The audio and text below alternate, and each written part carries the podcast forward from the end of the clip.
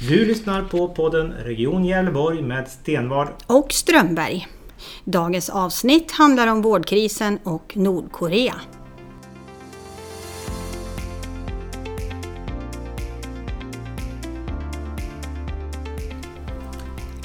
Välkommen till den här nystartade podden om och med Region Gävleborg. Det är jag som är Patrik Stenvard.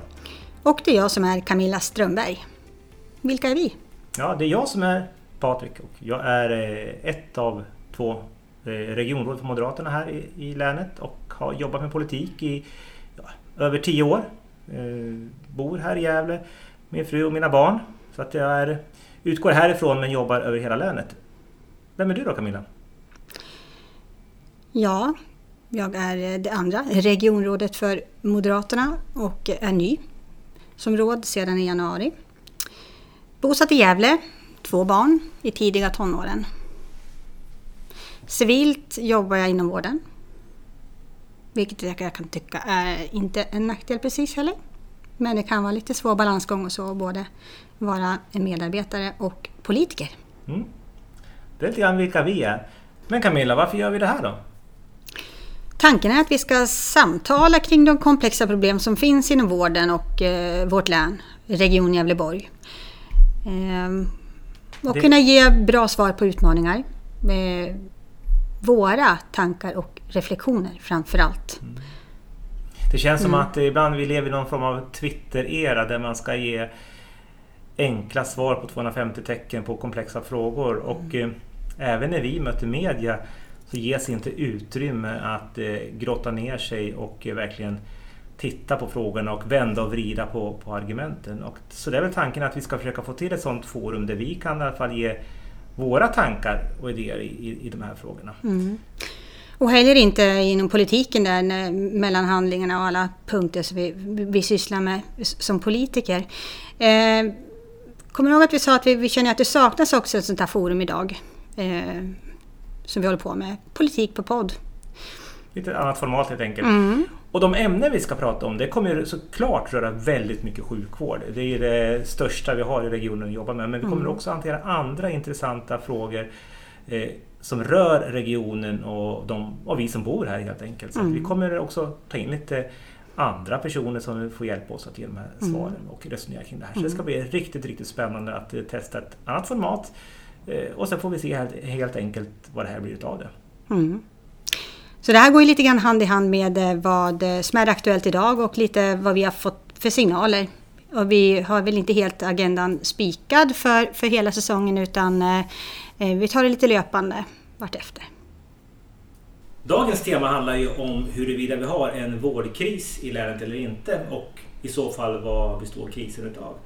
Vi kan ju läsa i tidningarna allt som ofta om det som händer inom vården och eh, nyligen har vi läst om att eh, diabetespatienten fick synen förstörd, fastnade i regionens vårdköer. Vi har läst om personalen flyr, kvar står patienten. Camilla, har vi en vårdkris och i så fall vad består krisen av? Ja, utifrån eh, de här tidningsrubrikerna så kan jag dra slutsatsen att vi är definitivt i en vårdkris idag de signalerna har jag tydligt fått från de patienter vi har och eh, även jag som arbetar inom vården. Men även också eh, vårt kraftiga budgetunderskott. Du beskriver att personalen flyr. Och eh, det är nog förmodligen vårt största bekymmer för vi kan inte bedriva sjukhusvård utan personal. Det låter ju helt rimligt att vi mm. måste ha personal för att kunna bedriva vård. Mm. Men eh, personal slutar, vi har svårt att rekrytera. Det skulle då kunna vara en kris i sig. Nu tar vi in hyrpersonal som ett sätt att kompensera. Mm. Men det ställer ju också till det för oss. Mm. Stämmer och eh, jag vill bara säga det att eh, den personal som eh, arbetar hos oss gör ju ett fantastiskt arbete. Sen att vi har varit beroende av hyrpersonal, är klart att de kan ju inte alla ordinarie rutiner som man bör ha för att kunna driva en avdelning på lång sikt. Utan de går in och gör tillfälliga viktiga insatser och eh, desto mer får ju vår ordinarie personal hantera och eh, göra då.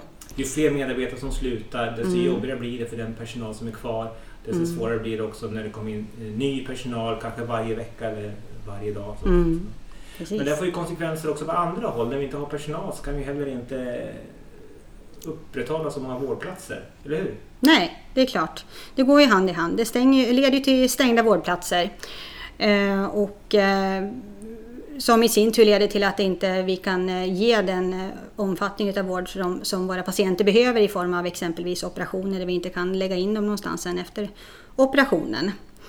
Eh, och vad händer också mer vid stängda vårdplatser? Får de, eh... Bekymret vi har då det är att om vi inte kan operera, vi kan inte ta ja. patienter, det är att våra köer växer. Mm. Och det är det vi ser händer nu, det händer över hela landet. Mm. Men det händer också här. Att vi inte kan ta hand om våra patienter så, så, mm. så köerna växer. Och det är ett stort ett stort bekymmer för patienterna men det blir också ett problem för oss. Människor kan inte gå tillbaka till arbete, man hamnar i mm. utanförskap så det blir ett stort problem på sikt. Eh, men sen har vi dessutom, inte nog med att vi har ont om personal och vi har stängda vårdplatser och vårdköer. Vi har ju, ekonomin är ju väldigt hårt ansatt i den här regionen. Vi har ju åtgärder som ska fram under hösten eh, på över 600 miljoner, vilket är ofantligt, eller som vi säger, groteskt mycket pengar som, som ska hittas åtgärder på. Mm. Så att vi har en ekonomisk kris i den delen också och den har ju pågått under, under många år, växt sig starkare och starkare. Mm. Så det krävs rejäla åtgärder där. Mm. Eh, men vi har ju också den personliga krisen också. Vi hör ju nu tidningsrubriker. Men vi hör ju också patienter berätta för oss. Vi hör medarbetare berätta för oss hur saker och ting ligger till. Och det blir ju då en personlig kris. Det kan ju vara en patient som blir illa bemött eller man inte har fått den vård man vill ha. Det kan vara medarbetare som känner sig åsidosatt. Det är klart att det blir personliga kriser också och allt det här vägs samman till om vi nu har en vårdkris eller inte. Mm, det stämmer. Men eh, vad har vi för tankar kring eh, lösningar. Menar, du och jag har ju faktiskt uppdraget att vara politiker och politikers uppdrag är inte bara att peka på alla problem.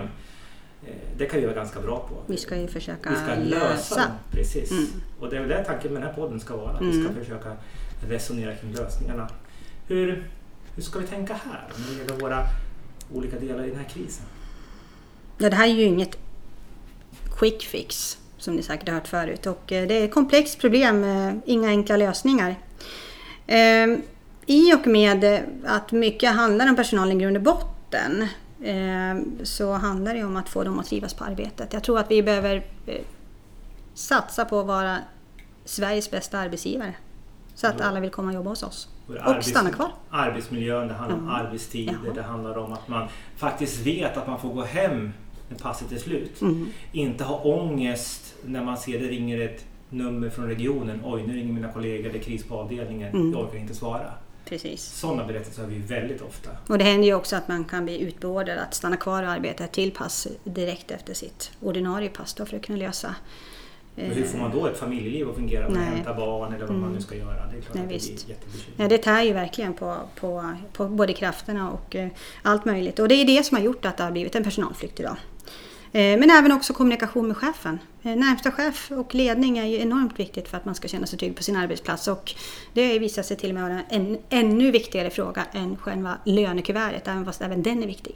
När vi är ute på avdelningar så kan man ju märka att mm. på en avdelning så är det helt fantastiskt arbetslön man kommer in eh, medan på grannavdelningen så är det, man känner bara på stämningen man kommer in att det här är någonting som inte fungerar. Och då bör det vara någon form av, någonting som skiljer och det är väl det närmsta ledarskapet som skulle kunna vara någonting man mm. kommer, man kommer till rätta mm. med. Eh, så bra ledare på lägsta nivå, eller på lägsta nivå ska jag inte säga, det handlar ju om eh, den närmsta chefen, mm. närmsta ledaren ska vara bra mm. eh, för att kunna motivera mm. sina medarbetare.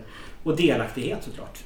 Såklart. Att man får vara med och utveckla vården på sin arbetsplats. Ja, och kunna vara mer delaktig i sina arbetstider också, med önskescheman som man kan ha då och se till att det, verksamheten går ihop och, och, att man då lyssnar på medarbetarna utifrån deras behov och livspussel och får gå ihop. Och sen då har man då medarbetare som trivs på jobbet, eh, man går dit med glädje och man får gå hem också mm. med glädje. Mm. Eh, då jobbar man ju också effektivare. Man eh, hinner göra mer där man ska mm. göra och på det sättet kan vi ta hand om fler mm. patienter. Mm vi får fler medarbetare, vi tar hand om fler patienter och då kommer ju också vårdköerna att eh, minska. Mm. Då kan vi ta hand om de patienterna. Precis. Och återigen till att eh, vår personal gör ett fantastiskt arbete så vill jag ändå säga att eh, man får ju otroligt mycket även positiv respons från många patienter som, som är väl medvetna om den här vårdkrisen och tycker ändå att de har fått en bra vård. Och, och det är tack vare bemötande. Och det är återkoppling du får som medarbetare. Mm. Att, eh, tack det. kan vi också läsa om i tidningen också ibland. Att man Ja. får se eh, insändare om hur fantastiskt bra vården är. Ja. Så den är bra eh, allt som ofta. Men ibland så händer det att man inte är helt nöjd. Precis. Men vi har ju också en ekonomisk del i det hela och den kanske är en, en annan form av utmaning att komma till rätta med, med den, dåliga ekonomin. Och där måste vi ändå säga liksom att det, det bästa för ekonomin och för oss det vore ju att människor inte var sjuka. Utan man ska hålla sig borta från att bli sjuk och då hålla sig frisk. Ja. Eh, Där har man ju ett personligt ansvar att faktiskt göra det jag kan för att jag ska hålla mig frisk. Mm. Eh, Och det här är inte helt enkelt eh, i, i samtal med patienter. Nej. Att skuldbelägga någon på att man kanske inte riktigt lever som vi lär. Mm. Mm. Hur ska man tänka här för att få människor att ta hand om sin egen hälsa på ett bättre sätt? Ja, vi har ju hört lite grann om eh, de satsningar som bör göras inom primärvården, eller eh, hälsocentralerna som vi kallar det för. Och, eh, de kan ju såklart inte göra allting utan det här är ju också komplext. Ehm, man måste ju börja ända från skolåldern alltså. Och det här kräver ju också ett samarbete med kommunerna. Ehm, vi vet ju att vi har, demografin ser ju annorlunda ut. Vi blir äldre, ungefär 45 procent kommer bli fler, vi kommer bli 45 procent fler 80-åringar här inom eh, eh, några år. Och eh, man måste planera eh, utifrån det också, framåt. Men det Vi har ju- sak det här med skolan är ju spännande. Det är ju inte vårt ansvar, ditt och mitt ansvar som Mm. regionpolitiker. Eh, Men skolan har ju oerhört viktig betydelse för att våra ungdomar ska få goda levnadsvanor.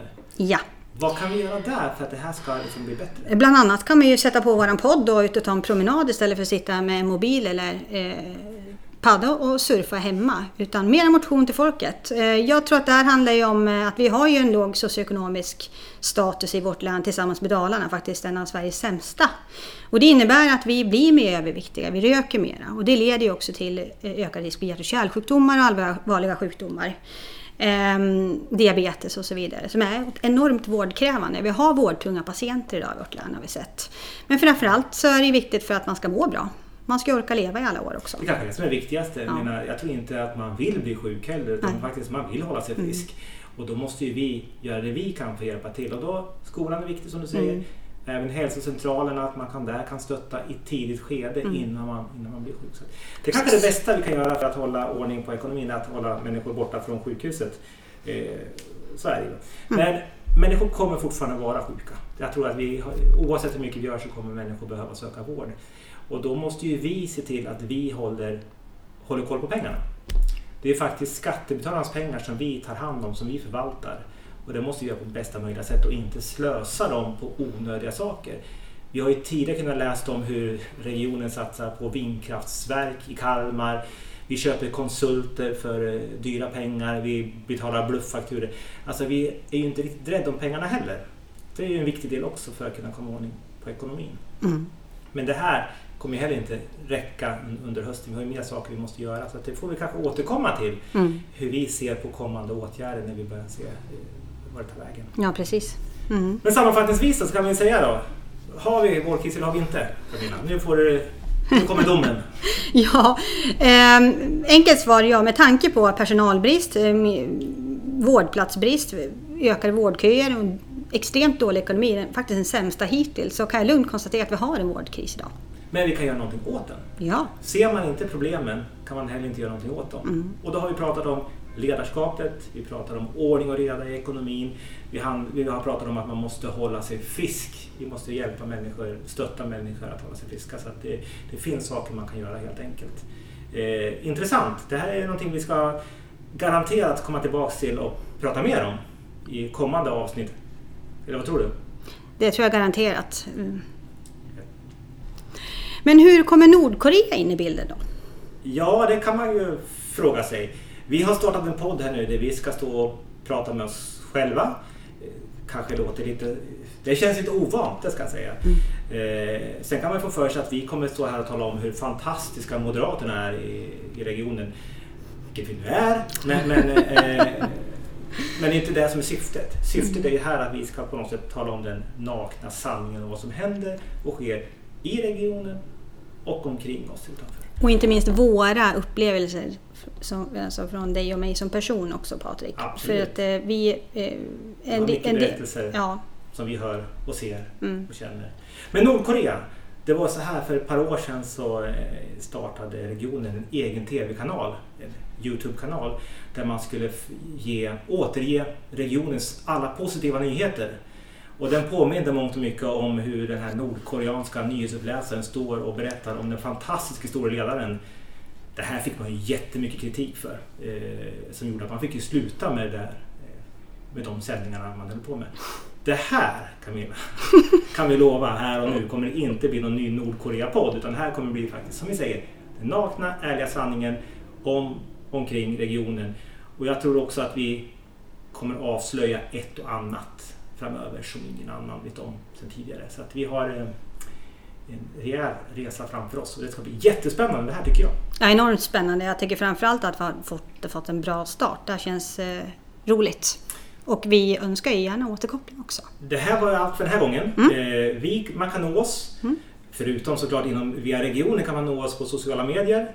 På Facebook, Instagram, Twitter och då finns vi under M Gavleborg. Gå in där, skicka kommentarer, frågor, synpunkter. Är det någonting ni vill veta extra mycket om? Skicka ett meddelande så kommer vi ta upp det. Jajamän. På återhörande! Tack.